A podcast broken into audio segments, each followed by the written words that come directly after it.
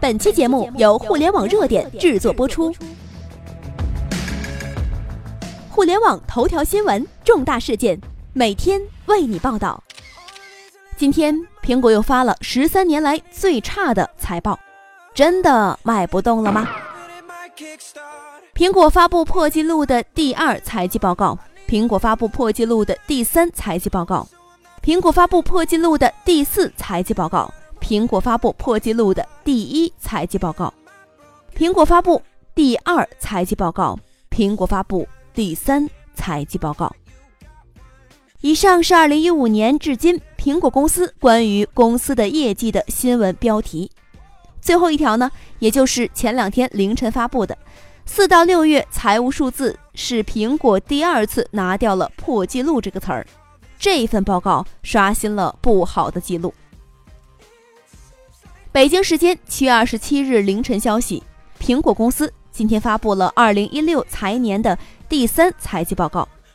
报告显示，苹果公司第三财季净营收为四百二十三点五八亿美元，低于去年同期的四百九十六点零五亿美元；净利润是七十七点九六亿美元。比去年同期的一百零六点七七亿美元下滑了百分之二十七，其中在中国区域营收为八十八点四八亿美元，上季度是一百二十四点八六亿美元，去年同期是一百三十二点三零亿美元，环比下滑百分之二十九，同比下滑百分之三十三。OK，我们来说说这苹果公司第三财季的业绩摘要。营收入是四百二十四亿美元，去年同期是四百九十六亿美元；净利润是七十八亿美元，去年同期是一百零七亿美元；核团薄后每股利润是一点四二美元，去年同期是一点八五美元；毛利率是百分之三十八，去年同期是百分之三十九点七；国际营收占季度总营收的百分之六十三。；iPhone 的销量呢是四千零四十万部。去年同期是五千一百二十万部，iPad 的销量是九百九十五万台，去年同期是一千零二十五万台。电脑销售是四百二十五万台，去年同期是四百零三万台。中国不再是苹果第二大市场了。从二零一一年到二零一五年，苹果在中国一路是高歌猛进，去年一半的功劳都归功于了中国。二零一四年最后一季度，中国正式成为了苹果最大的消费市场。中国区的销量达到了苹果总共的百分之三十五，比本土苹果还高。二零一五年第二财季，苹果在中国的营收达到了一百六十八亿美元，中国超越欧洲，成为了苹果全球的第二大市场。如今一切成为了泡影。苹果今天凌晨盘后公布的财报显示。在过去的三季度里，共卖出了四千零四十万部的 iPhone 手机，同比下滑了百分之十五。iPhone 在中国市场销量已经连续两个季度出现下滑了，本季度下滑百分之三十三，上一季度下滑百分之二十六，而去年同期增长百分之一百一十二点四。直到今天，欧洲重新夺回了全球第二的宝座。今年第三财季。苹果在中国的收入下滑到了八十八亿美元，而在欧洲的收入达到了九十六亿美元。为什么 iPhone 在中国卖不动了呢？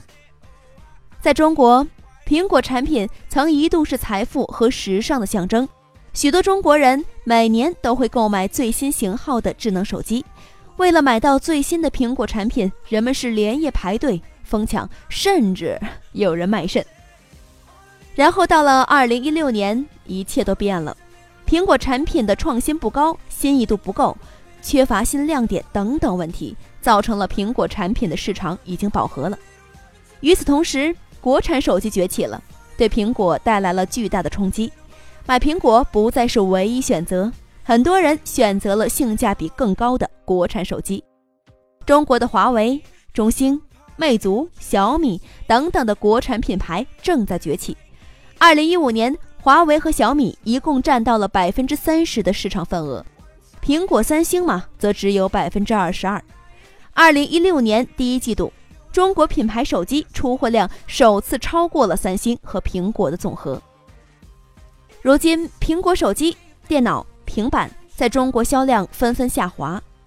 刚刚，第一手机界发布了六月手机销量排行榜，没错，华为仍然第一，苹果呢已经跌出了前五，沦为了第六，甚至已经被国产老牌金立超越碾压。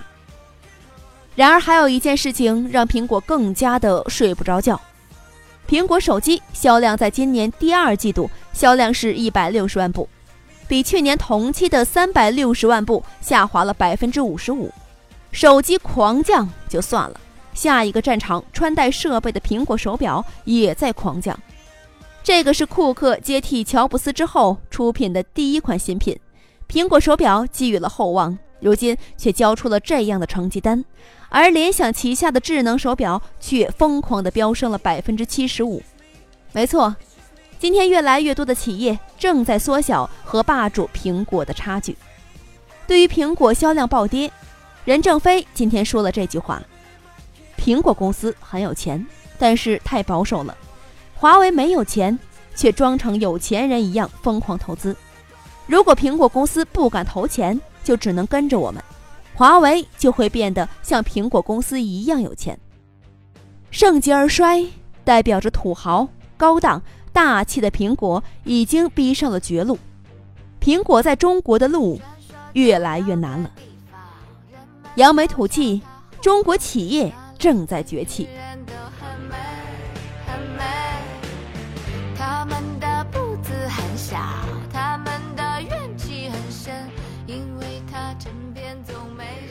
以上就是本期的全部内容。了解更多头条，微信搜索公众号“互联网热点”，点击加微的“互联网热点”进行关注。再次感谢您的收听，拜拜。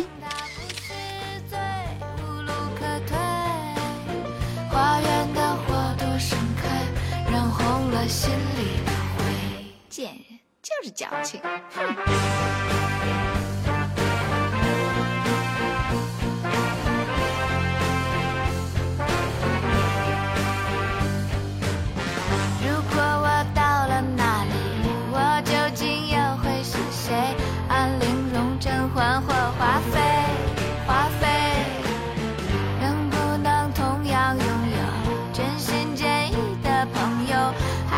生生的被活吞，活吞。每当我想到这儿，汗毛就竖竖起来。十八般武艺全能，情商还要高过人。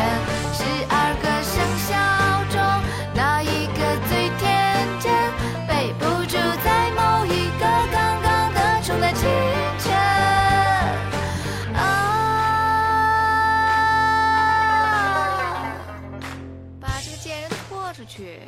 杖毙。皇上，把这个贱人拖出去，杖毙。把这个贱人拖出去，杖毙。把这个贱人拖出去，杖毙。臣妾做不到。每当。